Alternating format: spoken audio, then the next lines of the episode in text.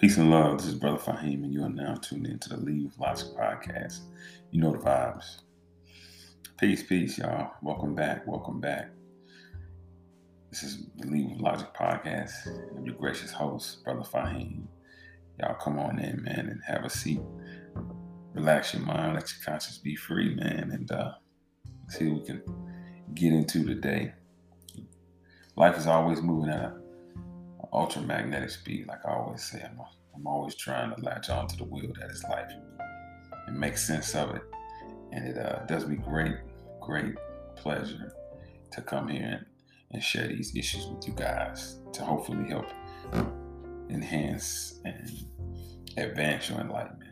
I can't say that enough. I, I really cannot. So thank you for coming. Thank you for coming. So much always going on. Always so much going on in the world. I'm never super uh, short on content. It's just grabbing something and running with it, right? Grabbing something and being able to analyze it. So the newest thing that I've everybody's been talking about is Kanye West and this shirt that Kanye wore, right? White Lives Matter. Kanye is a super controversial and super duper boisterous and outspoken individual. And I respect that about Kanye. I always have since I first heard his first mixtape. He seemed to have a unwavering confidence in himself that's absolutely necessary if you are to get to the next level in any aspect in life. And I think he should be applauded for that. I think anyone with that should be applauded. But um, as of late, Kanye's been a, up under a little bit more fire. Yeah, he's been up under a little bit more fire just recently he had a fashion show in, in Paris, and Kanye decided to. It wasn't enough, right? That he that he got with Candace Owens. he actually had the nerve to wear a shirt, and this is the the mainstream talking. This is not my spin. He actually had the nerve to wear a shirt on the front that had the Pope on it. Right, it had the Pope. I think it was a collage of the Pope, but on the back it said that white lives matter. And why did he do that? As soon as he did that, the airways went crazy. And that's not un, that's not uncommon to Kanye. That's kind of like typical. At this point, I think it's typical Kanye behavior. I think we should all know Kanye by now. He knows how to grab us and abruptly shake us to get us to pay attention to whatever he's doing. That's consistent. It's classic Kanye. But um but yeah, he, he he rocks a White Lives Matter shirt over in Paris, and it didn't go too well over here in the, in the United States.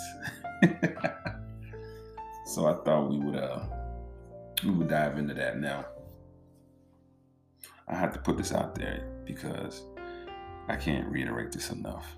You know, whatever other people have going on, especially celebrities, right? It really doesn't matter you know, they have, they're people, they're normal people with gifts and jobs, just like everybody else. What I do is I try to find the the the message or find the underlying message that we can utilize to gain a little bit more knowledge, wisdom, and understanding. And I say that to say, you know, that t-shirt might have been the focal point but there's something else. There's an underlying message that I don't think that people, at least in the mainstream, people aren't discussing. And I, I would like to discuss that today. So, you know, I call this episode, I want to call this episode uh, Trigger Warning. And I know if you look on Netflix a few years ago, Killer Mike had did something of the same sort. He created like a whole docu series. It was like maybe six, seven parts. It was called Trigger Warning but I would like to call this trigger warning because number one, I'm warning y'all you're gonna be triggered. but number two, I think that we are so emotionally charged right now at this at this juncture, at this uh, con, uh, at this junction in time, that um, we need to really try to use some kind of logic and analysis so that we can ease up and slighten up off the gas of emotion so much.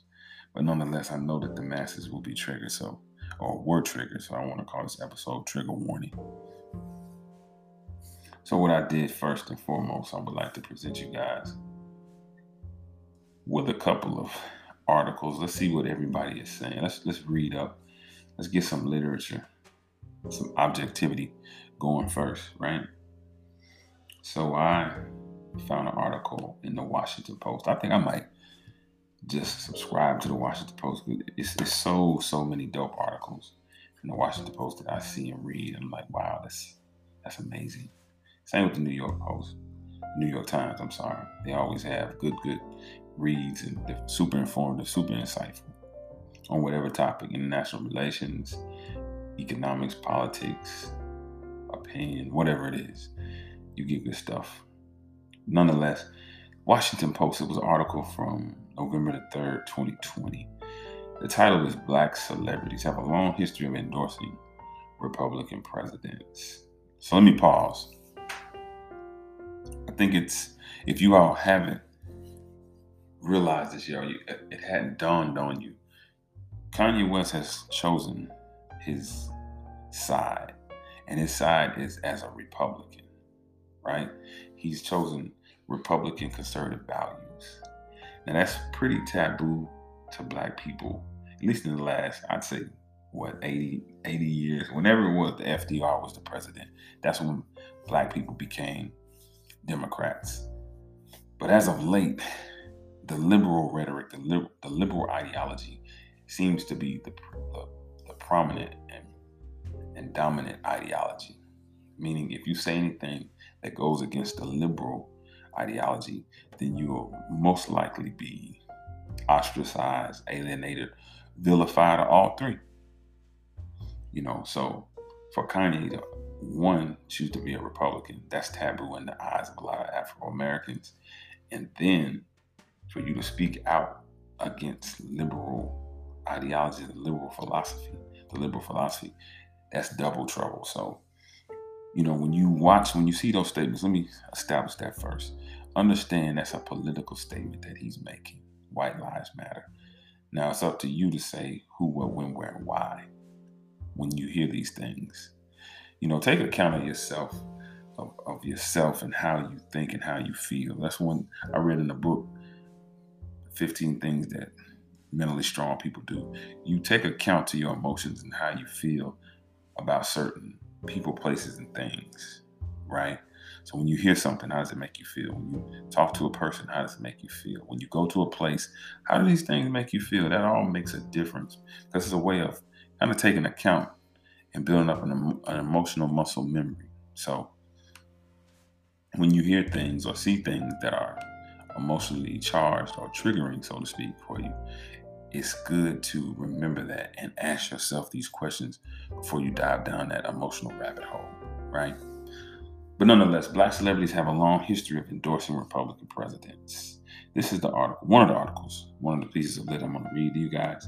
And again, I'm not going to read the whole thing, just a couple of highlighted points that I want you guys to consider. So it says black celebrities from Paul Robeson to, Beyonce have long been active in politics since using their bodies and their platforms to advocate for progressive policies, especially the realm of race and civil rights. In the closing days of the 2020 election, a number of black celebrities have channeled this star power in the presidential endorsements. Figures such as Dwayne The Rock Johnson, LeBron James, John Legend, who joined Vice Presidential nominee Kamala D. Harris at their at her closing campaign rally Monday, have all attempted to use their celebrity status and influence to boost voter turnout and raise money for Joe Biden's presidential campaign. So it goes into that's just talking about Biden, a couple of celebrities, right? The Rock, Braun and John Legend. But it also goes on to say Biden hasn't been the only presidential candidate to reap the rewards of celebrity recently. Over the past two months, a handful of high profile black celebrities, all of them men, have endorsed President Trump or revealed their willingness to work with him should he be reelected, pointing to Ice Cube's contract with Black America, 50 Cent's social tax tirade, and Lil Wayne's photo op and declaration of support for the president. Many onlookers have struggled to make sense not only of Trump garnering this kind of support, but also for the willingness, but also of the willingness of black celebrities to provide it. I think it's interesting that she chose those three Cube, uh, 50, and Lil Wayne because what all these three have obviously in common, besides them being rappers, is they're all pretty business minded, right? When you watch Straight Outta Compton, you see where Cube was the only one that did not sign the the, the contract. 50 has been a businessman since he was been 11.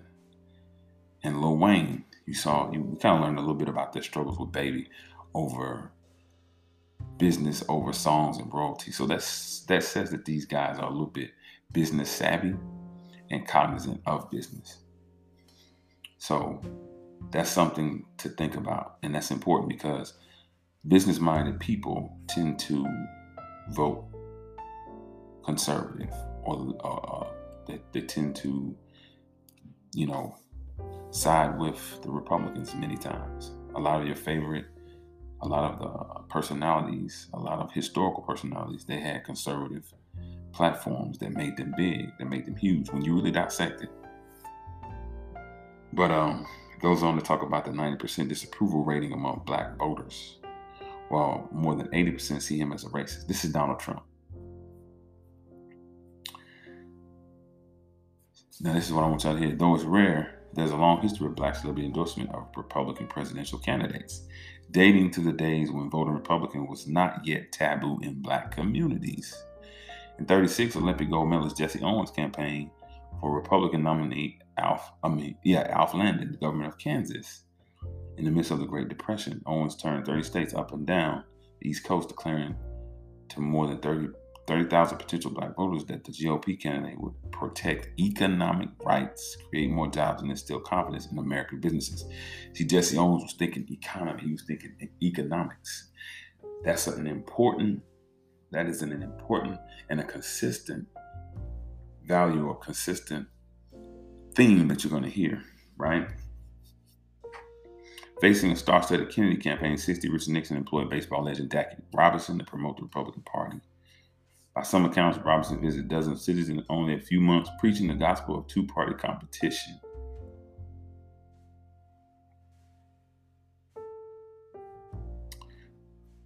Through, though Nixon lost Robinson's support soon after the 1960 race between 68 and 72, he gained the support of even more black celebrities, despite the fact that his rhetoric and record on race and civil rights actually regressed in the Republican Party became more conservative, especially on issues of race. Wilt Chamberlain, James Brown, Jim Brown, Lionel Hampton, and most infamously Sammy Davis Jr. embraced Nixon and the party of the Southern strategy. The black celebrities who chose to endorse Nixon at the height of his unpopularity were black audiences, no less, did so for tangible economic benefits. So you see where, with these celebrities who did support these Republican candidates and these Republican presidents. It was all economical. They had no they had no real stock in civil rights issues or issues that dealt with social things because that that showed that we have we haven't always been so liberal minded or so hung up in social advances with other ethnic groups, right? Many also saw their support interwoven with calls for black nationalism. While it may seem paradoxical given the revolutionary goals of the Black Power movement, celebrities such as Jim Brown uncritically embraced Nixon's call, Nixon's call for black capitalism as a means of uplifting black communities. Brothers and sisters, that's important because I'm gonna tell you what, most of your leaders that you love or at least the ones that know about a lot of these leaders like Marcus Garvey, Noble Drew Ali, Elijah Muhammad, they all, in a sense, were conservative in that they believed that black people should. It wasn't just Booker T. Washington. Booker T. Washington is probably, I have to mention him because he's probably the most famous one, conservative, black conservative, and he gets the most flack when you read about him. They really, black people shunned him, called him Uncle Tom, but he was a genius. When you go research, don't take my word. Go research Booker T. Washington. Look him up. See what he was talking about. See what he did. See what the results were of his actions and his work. But nonetheless, they all preached this black capitalism. They understood that, listen, we have to learn this system that we are enveloped in or enveloped, that we're enveloped in, right? And we have to be able to master it and use it to our greater good. And that's what black capitalism is all about. As biographer David Zirin said, Brown and others like him were more than happy dealing with the devil or getting their hands dirty since access to resources, not purity, was the greater good in a capitalist society. That's big. Access to resources, not purity, was the greater good in a capitalist society. In other words, you know, you want to have power, and you cannot have power without some sort of resources. You cannot protect your community and your people without resources and power.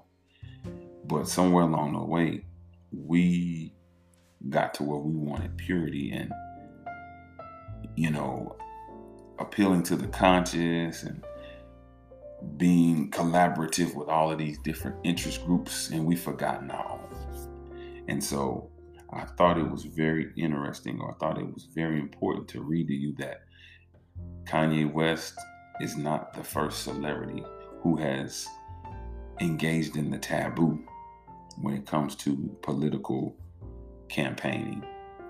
It talks about on here Ralph Abernathy in 80 and Muhammad Ali endorsing Ronald Reagan. Easy E being a registered Republican. You know, these these these guys were you know, these guys were trying to make money. They were trying to consider economy over equality because they understood that equality is a utopic. Uh, it's uh, almost, you know, it, it, exists in a utopian society. In, in, every society, there will there will be issues, and within this social, um, within this capitalist society that we live in, United States, equality is a far fetched thing. There's there's still no equality in 2022. If you don't believe me, do some do some research on the crime rates, right? Different suspects from different ethnic groups commit the same percentages of crime, but they get they get penalized differently. You know, people with the same credentials from different ethnic group and different ethnicities, they don't get the same opportunities on jobs. And if they do, they don't get the same pay. So yeah. But yeah, I just wanted you guys to hear that and uh, if you get a chance, like I said, read that. Now, it's another book called Saviors or Sellouts, and it goes into a little bit of defining what the black conservative wants, right? And this is all relative to Kanye West. This all points back to Kanye. And I'm going to tell you why as soon as I read. Because he actually did an interview, right?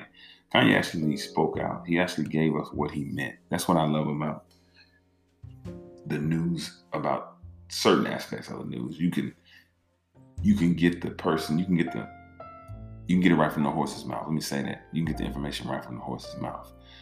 They can clarify exactly what it is that they meant. And Kanye is very good about clarifying. He's very good about coming in and telling you one way or the other, this is what I meant. If it's not him on the Sway Show, it's not him on TMZ arguing with Van Lathan, you know, if it's not him and Trump and Steve Harvey and Jim Brown, I should say him and Jim Brown chopping it up with Trump, Kanye's gonna make himself accessible, visible, so that you can understand exactly what he was meaning. But it's a book called Saviors or Sellouts The Promise and Peril of Black Conservatism from Booker T. Washington to Condoleezza Rice. And it's by Christopher Alan Bracey book is amazing. It, it, it charts black conservatism through some linings that you never know were conservative, like the Nation of Islam is a very conservative group. And when you research what they, when you look at their core values and the tenets of, of that they stand on, it's very conservative. Marcus Garvey and his movement was a very conservative movement, right?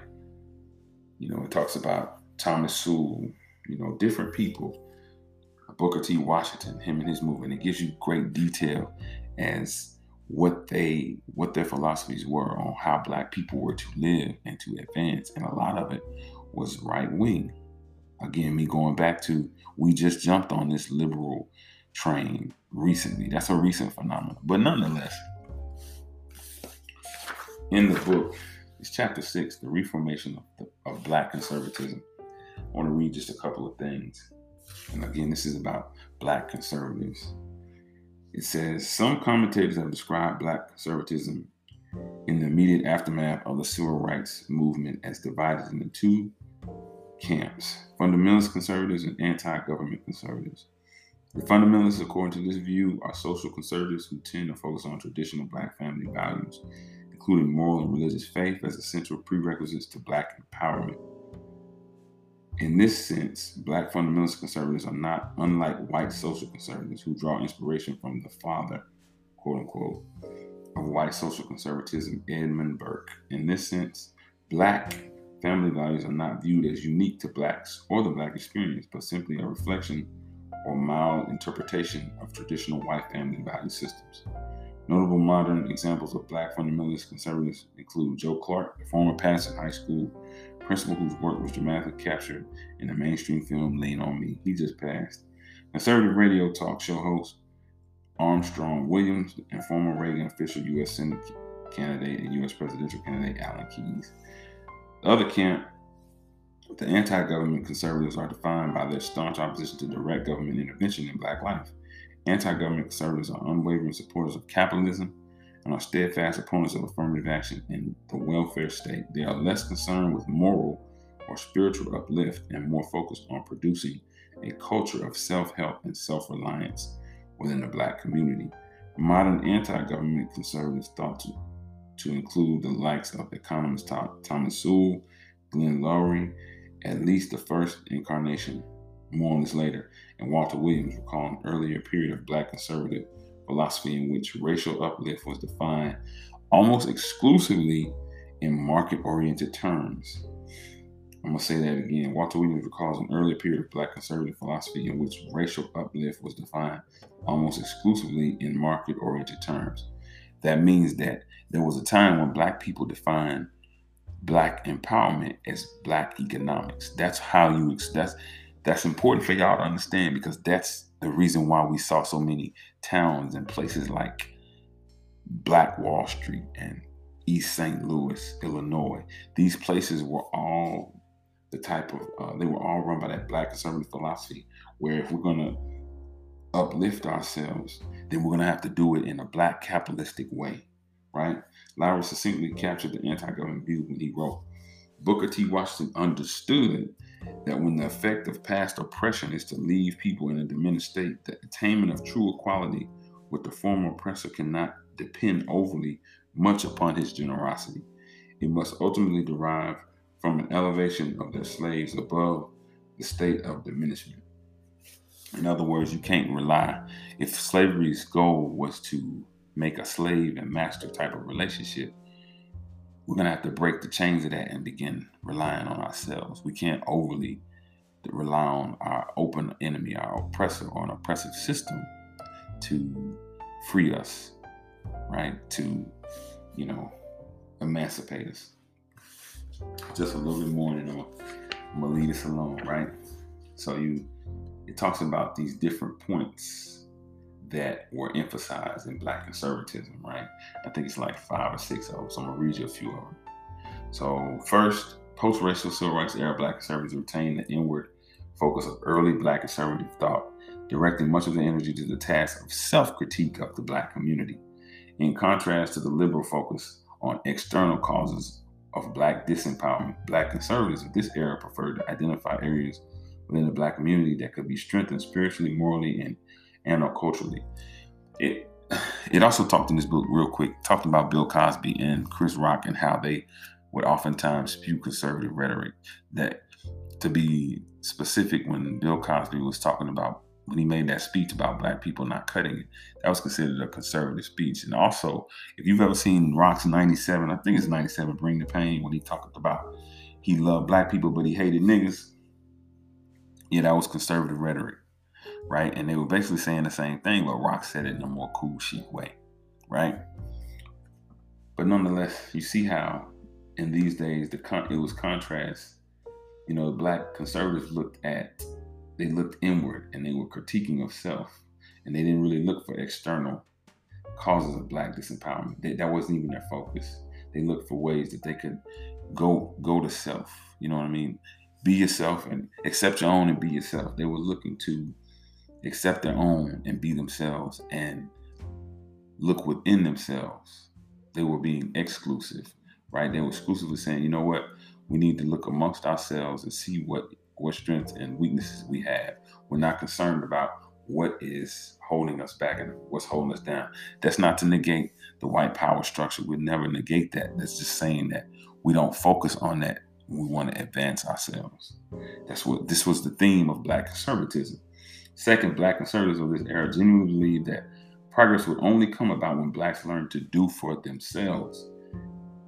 Though they often disagreed on whether and to what extent white society could be called upon to ameliorate racial obstacles, in other words, how much help do we get from these people, right, other than our own?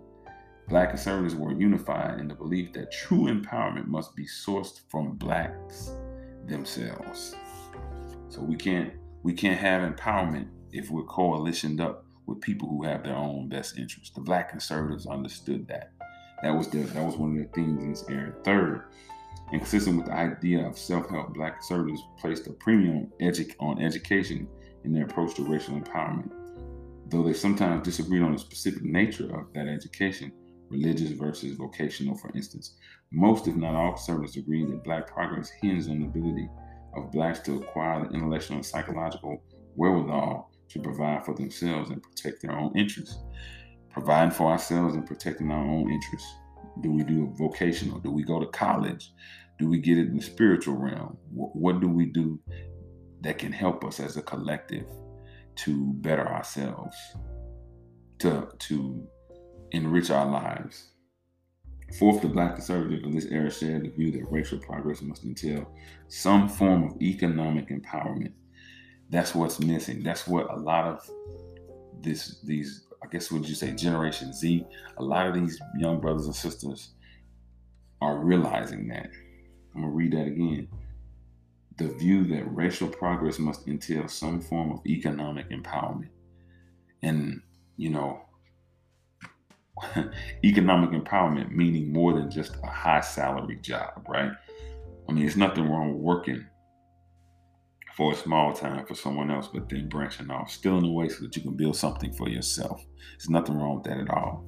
But you have to have economic empowerment. That doesn't get focused on enough when we talk about racial empowerment and racial advancement oftentimes that's the last thing spoken about. You know, we have all these cliches, we have all this celebrity and uh, figure worship, historical figure worship, but we never really dig into and dissect what they were, what their philosophies were, and how to engage and activate those philosophies.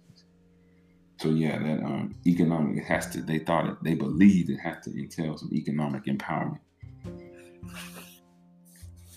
Uh, though, though there may have been disagreement over whether such empowerment was to be secured exclusively through market means or through some combination of federal and of state subsidy, all conservatives of this period understood that racial progress was incomplete with some degree of black without was incomplete with some degree of black economic empowerment. So they understood where they were right then.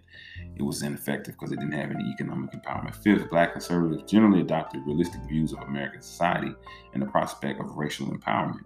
They rejected unanchored idealistic theories about social equality, preferring to pursue pragmatic strategies that were directly responsive to present problems and designed to secure immediate, tangible gains for blacks. So they were very pragmatic. They weren't utopian in their thinking. It wasn't this kumbaya feeling that we were going to get something from these people just because it was the right and just thing to do, the fair and equitable thing to do. No, we have to look at where we are, we have to look at where we've been, and look at where we're trying to go. And that's what they were doing. Finally, post civil rights era black conservatives retained the core aspiration of black conservatism that people should strive to lead autonomous, self directed lives Indeed, the rejection of liberal alternative turned precisely on this point. Black conservatives were unapologetically opposed to becoming wards of the state. Like all of the Americans, black conservatives viewed this sine qua non of empowerment to entail the capacity to direct one's own life affairs. That's where you have people like um, Elijah Muhammad and Marcus Garvey and Noble Ali. That's where they come in, their philosophies. hey, we want to we want to manifest our own destiny. We don't want this help. We don't want this welfare. Uh, Elijah Muhammad said, welfare means farewell to the working and the producing spirit. So, yeah.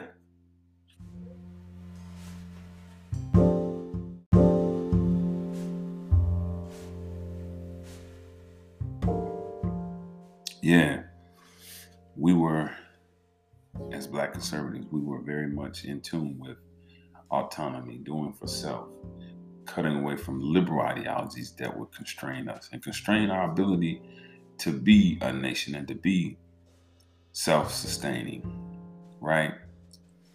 And that's, I think that's critical for us to understand that on the other side, because so many of us are so liberal minded politically that when anybody says anything that is adverse or is that or is the opposite to what we've been fed, you know, we don't see any value in it. So, yeah, yeah. Now, one more aspect of the book, one more thing I want to read from the book. Later on, it talks about the influence of infotainment and basically how entertainers, you know, how they have been influential or how they influence you know, the perspective of, of, of, of the black community, different things that they have said, different things that they have done. And in this book, it highlights, like I had mentioned earlier, it highlights Bill Cosby. It talks about that famous speech where Bill Cosby was, you know, discussing inner city Afro Americans and how they weren't cutting the mustard. Also mentions Chris Rock, as I said. Now, it you know, he, they highlighted something in the midst of talking about Bill Cosby. They highlighted something that I wanted to that I wanted to bring to you all because I think this sums up the conservatives' thought process on you know the liberals and how liberal mind uh, liberal mindsets or liberal, liberal objective points how it could affect us. So remember, this is in the vein of Bill Cosby the discussing Bill Cosby before this, but it says the vibrancy of the infotainment medium also lent credibility to Cosby's comments. Those are the comments regarding inner city black people not cutting it, remember. Armstrong Williams, a radio show host and uh, commentator based in Washington, D.C., has steadfastly maintained that the black community is in crisis and that blacks should not look to help from sympathetic liberals to solve their problems. To do so, in Williams' view, is to embrace a destructive slave mentality. As he wrote in USA Today in 1994, we need to break away from the crippling political orthodoxy that has kept us begging for crumbs at the back stoop of the Democratic plantation. You know, I just wish that we could step away from liberal ideologies just long enough to think critically and consider other perspectives and viewpoints within our community. We have to be able to do that. And we do it on some levels. We make allowances for certain things, but then we are we are stern about others, right? Yeah, we make a lot of allowances for certain things, and then other things, it's like we won't have that. But nonetheless, what I did was I watched Kanye's interview. Right, he interviewed with Chris uh, Carl Tucker or Chris Tucker. What's this guy's name? I'm gonna look it up. But he did an interview, and it was it was pretty interesting. You know, it was, it was very interesting to say the least. What came of it? But he really, you know, they asked him about the shirt, asked him about Trump, they asked him about all sorts of things, and Kanye didn't disappoint. He didn't disappoint at all. So let me, I'm sitting here typing this right now. I'm gonna try to find out who, because I want to give y'all who that was. So y'all should go back and watch it. I should watch it for yourself, and I think you will. Uh, I think you will enjoy it. You know, enjoy it. So Kanye defends. So let's see here. Carlson Tucker, that's his name, on Fox News. Now, Fox is a very right wing news station. And let's let's put this out there as well, right? I really don't, I'm not a political person. I'm not a guy who involves themselves in politics uh, at all. You know, I don't believe that politics. I don't think that we're at the stage. Dr. Claude Anderson, who Kanye mentions in the interview, he talks about a building with I think five stories, and politics being one of those stories. But the first story being education. Each foundation is set upon or erected by the other, and at the base of the foundation is black business. So what that says to me is black business has to be strong and fortified before we can ever get to the political level. And we're just not there yet. We're still in our infantile stage. We're even understanding politics. And I say that because we go on these campaigns like vote or die. You know, we we allow the media to sway our perspectives with propaganda. Trump's the boogeyman. So expect nothing from Biden, right?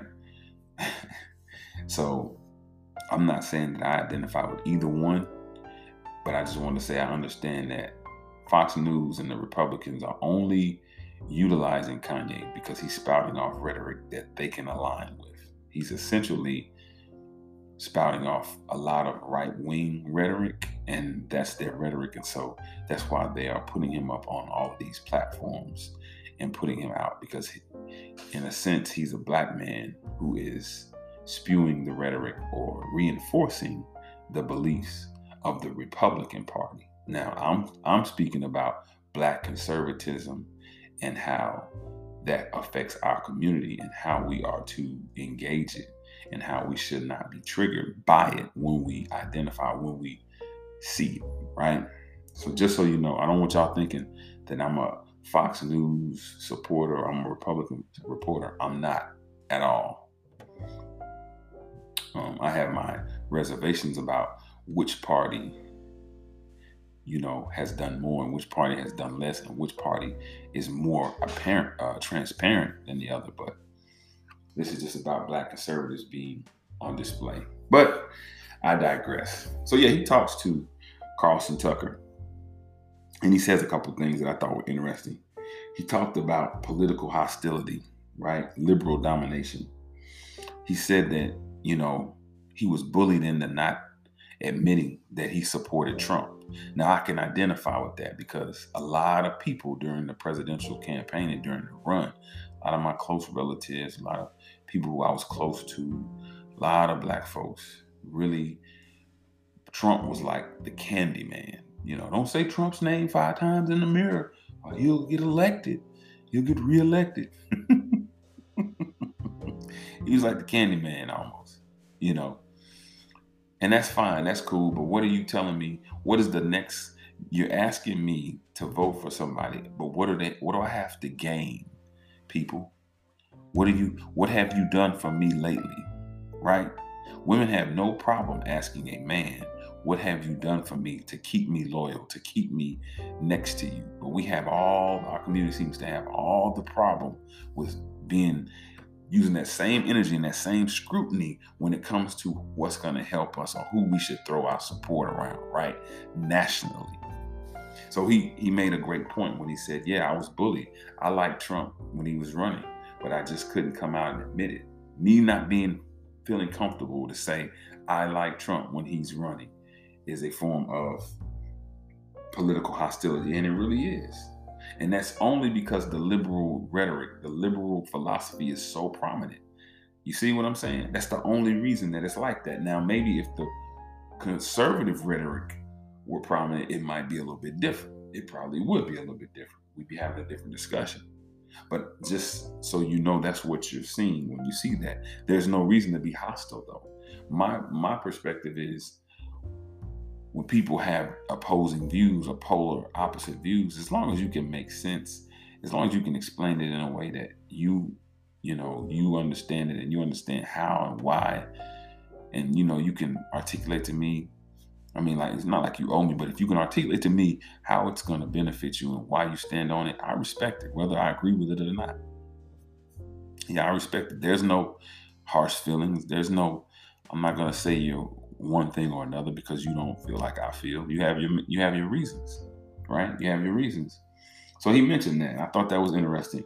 He talked about genocide through obesity, right? He talked about Lizzo and how he knows Lizzo's trainer. And he said something that I thought was profound. He said to present unhealthy, being unhealthy to the black community is genocide. And it is. It is. See, and what happens is people begin to get lost in the details. People will teeter on, well, you're you're fat shaming, you're body shaming. No. Listen, we love thick women. Let me say black men do. We love thick women. I've said this before on my podcast. If you're a thick, shapely woman, that's amazing. That is amazing. But you just can't be big and obese though. That's not cute. And forget it not being cute because it's somebody for everybody, right? It's not healthy. It's not healthy. That's the point. It's not healthy. You know, so when he said that, I was like, wow, he's right. To, to, to, to flaunt that in the black community's face. No other community flaunts obesity. Think about it. Think about it. They don't revel in being obese the way we do. And I, I get it. Like women from African lineage, like from the diaspora, that's if you're a black woman in North America, if you're a black woman in Brazil, if you're a black woman on the continent, you're gonna be more shapely. Your body is divine. You know, it's it's curvaceous. You know, what did Nas say in that song? Uh you shape you taste like banana cake, you shape like the number eight. a lot of y'all is shaped like the number eight, man, like hourglasses. But some of y'all is built like a goddamn gallon to a jug, you know, that Ozark. And you, you know, you and that's okay.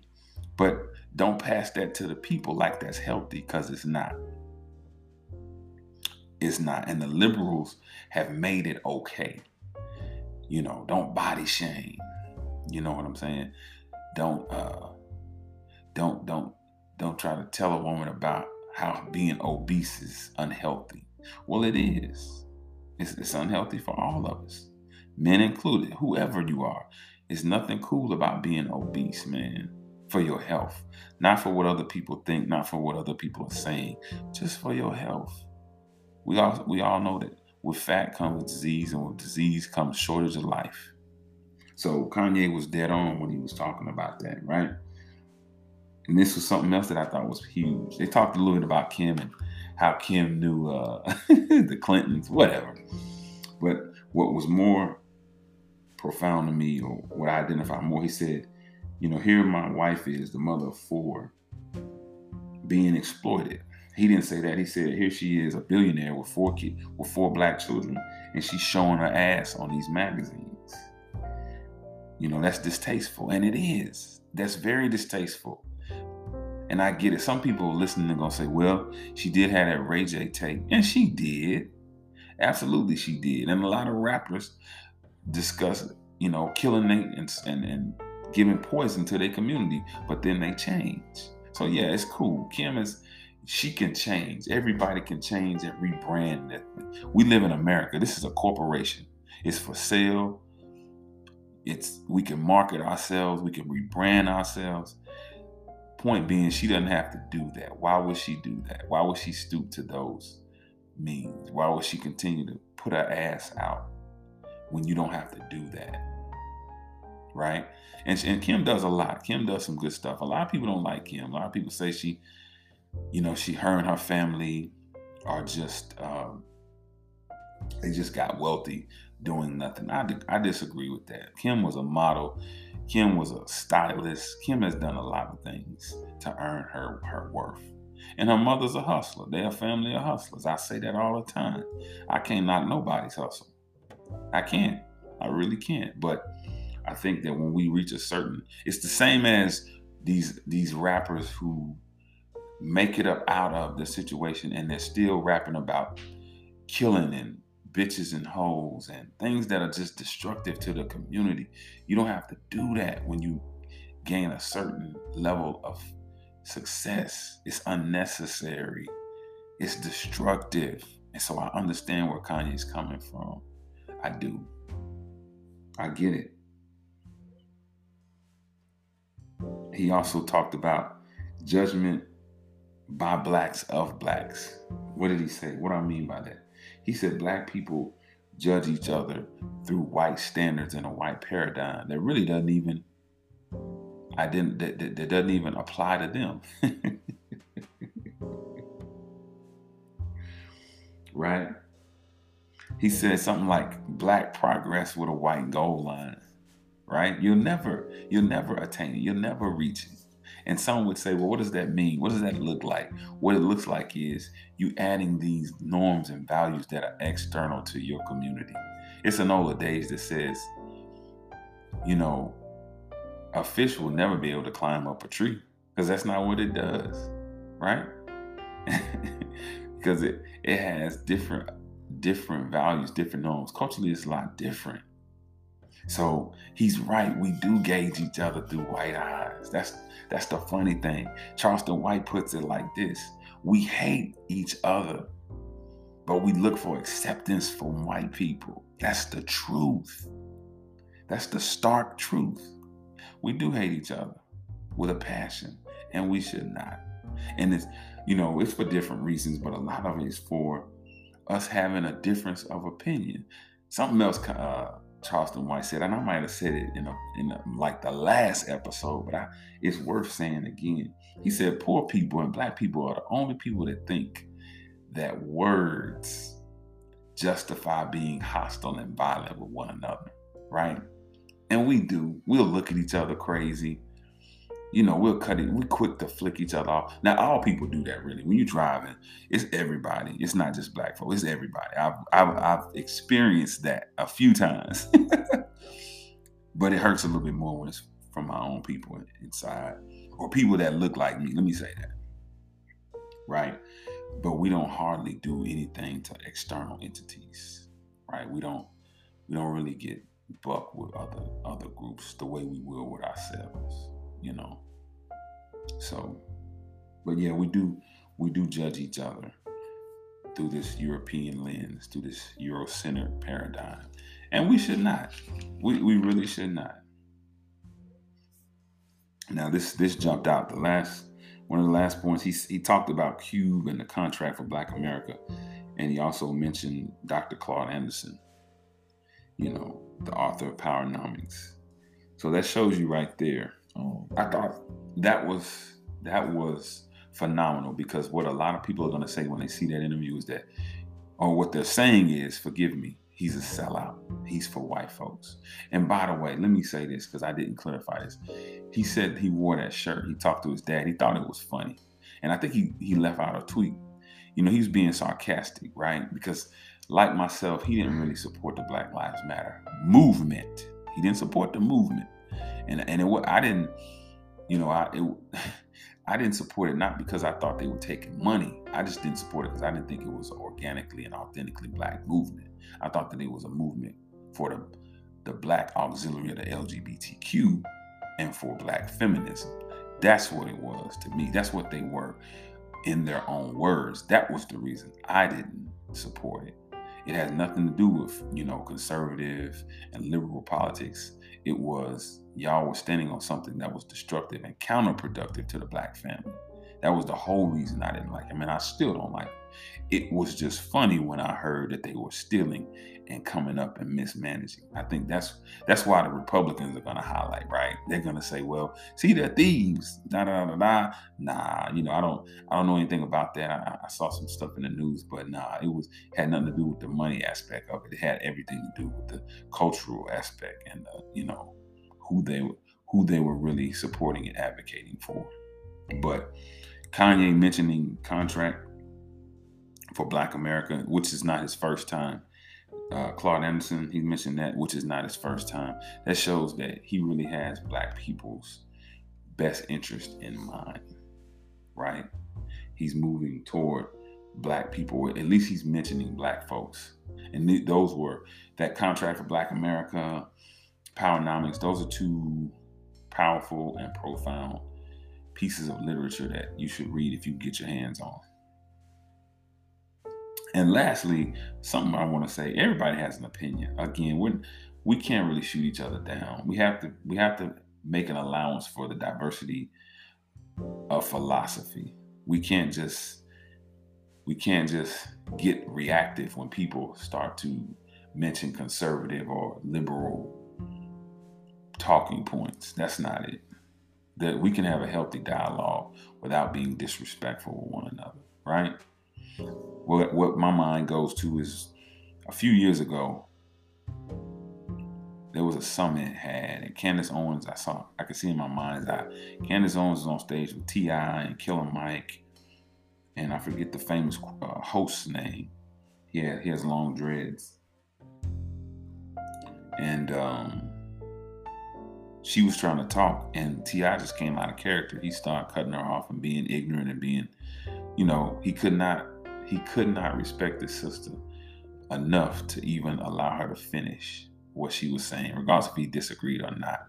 There's a way to be in your masculinity and still allow her her femininity. Just because y'all have a difference in perspective or philosophy, that don't mean you be disrespectful, right? So Killer Mike spoke and he said, What we're seeing is two slaves speaking about who has the better master. And I thought that was funny, but I thought it was pretty thorough because what he was essentially saying was both of y'all sound silly protecting a white master, right? And that's my point. Just because Kanye isn't protecting or glorifying your master, don't be mad at him. And don't rush to judgment when people, you know, do these outlandish things. First of all, we should be about the business of building ourselves up economically, building our legacies up. But if we are to engage, there's a way so that we're not triggered, so we don't need a trigger warning. Because right now we absolutely do need one, right? So I want you guys, before I get off here, I want you guys to ask yourself this question. Are we an action-based culture or are we a speaker-based culture? Which one do we do we like to see people do? Do we like to hear a speech or do we like to see a speech? I like to see a speech, and I wasn't always like that. You know, I, was no different. You know, I like, and I still love. You know, I'm I'm in the culture as well. I was indoctrinated. I was, you know, raised up like everybody else. I went to church. I did all the things that everybody, that most people did, right? Relatively speaking. So I love the entertainment of it all, the hooping and hollering. But as you get older, you start to say, okay, it's really about what happens after all that's done. You know, what are you doing? What are you putting your are you putting your money where your mouth is, or are you just are you a lot of mouth? And another thing, ask yourself, brothers and sisters, do people's public words outweigh their private and public actions? They shouldn't. One big, one big um example I want to give you guys. I remember a while ago, T.I. tried to boycott Gucci, right? For 90 days. So Floyd Mayweather, they asked him, did he wear Gucci? He said, I wear whatever I want to wear. T.I. goes back and makes a song about it, you know, questioning his blackness. It got personal. So Brother Polite, Brother Polite, he stepped in and he said, you know, he was in support of Floyd. And so they started to criticize brother, criticize Brother Polite. And Polite came back with something so profound. He said, you know, while many of you all are talking that black power stuff, wearing dashikis, and as soon as somebody else that you don't like what they have to say, as soon as they say something, you deem them a coon, you deem them Uncle Tom. But guess what? I made up my own. I've made up my own African language. I've written over 90 books. My children go to homeschool. My wives have businesses. I was supporting one wife for years before we ever got, you know, otherwise. We support businesses. We do not use or utilize any other ethnic groups' services. We do all of these things. Now, you can't say to me that I'm a coon just because you don't like the difference of my opinion and my perspective and who I might decide to support. I totally agree with Polite, and I thought he ate people's butt up with that. And he should have made people think to themselves, like, "Whoa, what what does it really mean to be uh, to say Black Power? Is it a bunch of talking or is it a bunch of doing? It should be a bunch of doing, right? Next, who are our leaders? Do entertainers really matter that much? You know, I heard 19 Keys say, and he was quoting, I should say he was quoting the Honorable Elijah Muhammad, and he was when he said, The devil's job is to distract you from building your heaven on earth. Because if you were given the keys and you were so accustomed to being programmed and distracted, you wouldn't even use the key to get yourself out of that bondage. Listen, celebrities have their role in society, and oftentimes it's not as leader.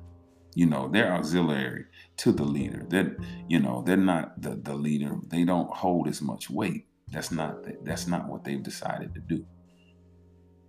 So we have to watch when we give these celebrities so so much, or we're super heavy, or we're super uh, critical, or super, or I should say overly critical, because it's okay to to to to have a healthy critique of whoever and whatever, but let's not be excessively to the point where we're we're talking about canceling Kanye because see, maybe maybe some another party when back when he said George Bush doesn't like black people, maybe there was another factor that wanted to cancel him then because he was speaking something contrary to their belief politically. You see? So yeah, these entertainers um they shouldn't be viewed as leaders in that way, you know. Next, do we scrutinize politicians' agendas and parties and peoples whose values align with ours as intensely as we do those whose values don't align? And why? My favorite my favorite saying that Crime Bill Joe, Sleepy Joe said was, if you don't vote for me, you ain't black. Hey, we let him get away with that. We let him have the audacity and the nerve to say that. And now, look at where we are. Did we did you did you investigate Biden? Did you see what he stood on as a senator? What his platform was, what his campaign platform was. Did you look at any work that he did? Did you scrutinize him? did you put the same energy? Did we put the same energy in scrutinizing Biden that we did with Trump? Ask yourself that. You should, because it'll only enrich the practice of how you come to an intelligent and logical answer and perspective, right? And you can therefore make a better decision for your community because I've heard this as well. A lot of those communities, like in Chicago, right? The Safety, go look up the Safety Act. They've had, they have a whole list of crimes. This is real. They're calling it the Purge Act. It's a whole list of crimes that do not have bond anymore. It's like kidnapping, hate crimes, uh, armed robbery. These things, what it means is you can commit these crimes and be right back out on the street. These are liberal run communities and and and states that are allowing these things, right? So are we are we are we scrutinizing these liberals the way we scrutinize the conservatives? And if not, why aren't we? Because we should be. Right? I'm not saying, you know, let one or the other off the hook. I'm saying have the same energy with each of them. Go about it the same. Let no one off the hook. We have no friends in politics, just benefactors. That's it. You know, like I said, I respect that Kanye has consistently been a free man and he's been unfiltered and unapologetic about what he does and how he feels. And you should too, regardless if you like what he said. And yeah, um, for to say white lives matter, you know, that kind of negates, I get it. I get the argument against it. It negates the systemic issues and obstacles that we as black people have had to endure. That's absolutely the truth and it opened, you know, it, it does. But, you know, what is he doing? What did he mean by it? Where was it coming from? And why did he say it? I think people should gain that ambition to research before they just begin to uh, speak on things. I think that'll help. That'll help. Uh, that'll help us. But I'm not with a lot of these antics that the liberals get down with. You know, the Safety Act, the no voting, no fucking video, where it's if you don't vote, you don't get no sex. You know, and I'm definitely not for any ideology, LGBTQ or black feminism that separates the black family. That ain't it for me, yo. Not at all.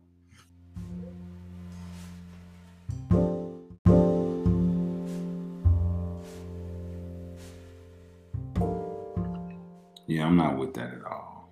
You know, I'm not with the annex. You know, the, the I remember it was it was it was uh, Mia X and Juvenile. They didn't pay them. You need to you need to back that boat up. You know that's it's it's it's. I mean, uh, it's it's almost the same as when I see these commercials and they're playing this black music. They're they're clearly marketing to black people, right? They understand the the depth and the effects of subliminal advertising. They understand the impact that music has. But these people have taken it to a whole nother level. They have Trina on there, all these celebrities who would, these celebrities who have the audacity and the nerve to criticize Kanye, but they engage in buffoonery and coonery themselves, right? It's no different to me. It's no different.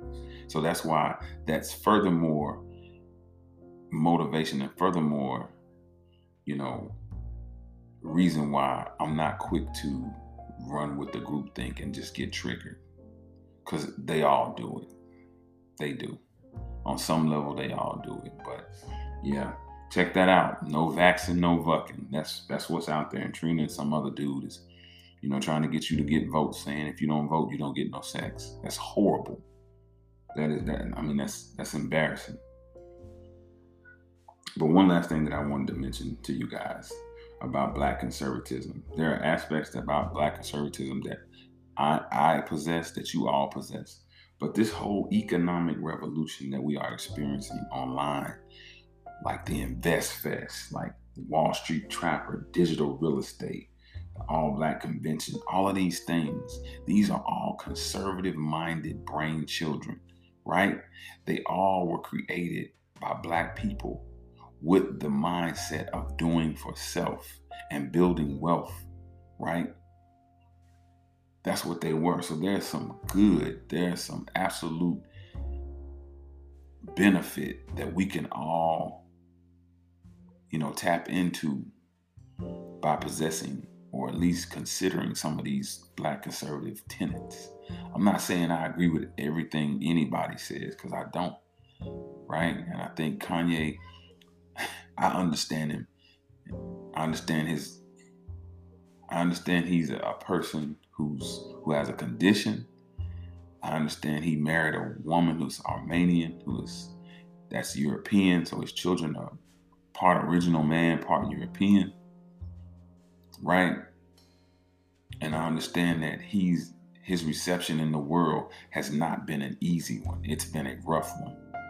So there are points like 50 Cent said, there are points where he had to be overly confident. He had to be overly assertive.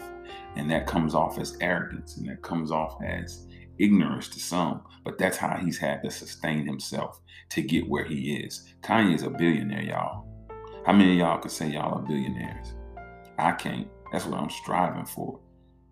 I cannot. And you should be striving for it too because it means that your family's legacy will be secured.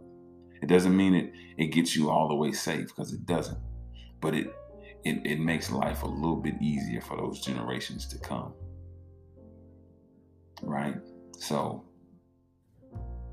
yeah, we can we can learn something from Mr. West.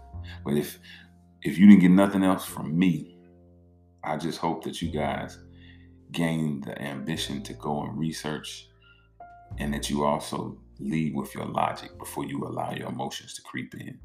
Three things that you should have learned in college if you went to college. If you didn't, these are the three things. These are the primary things that you will learn how to write, how to think critically, and how to research. That's it, that's all. Those are the only three things that you should come away from college knowing how to do very, very well. A lot of the material that you engage in, you'll forget.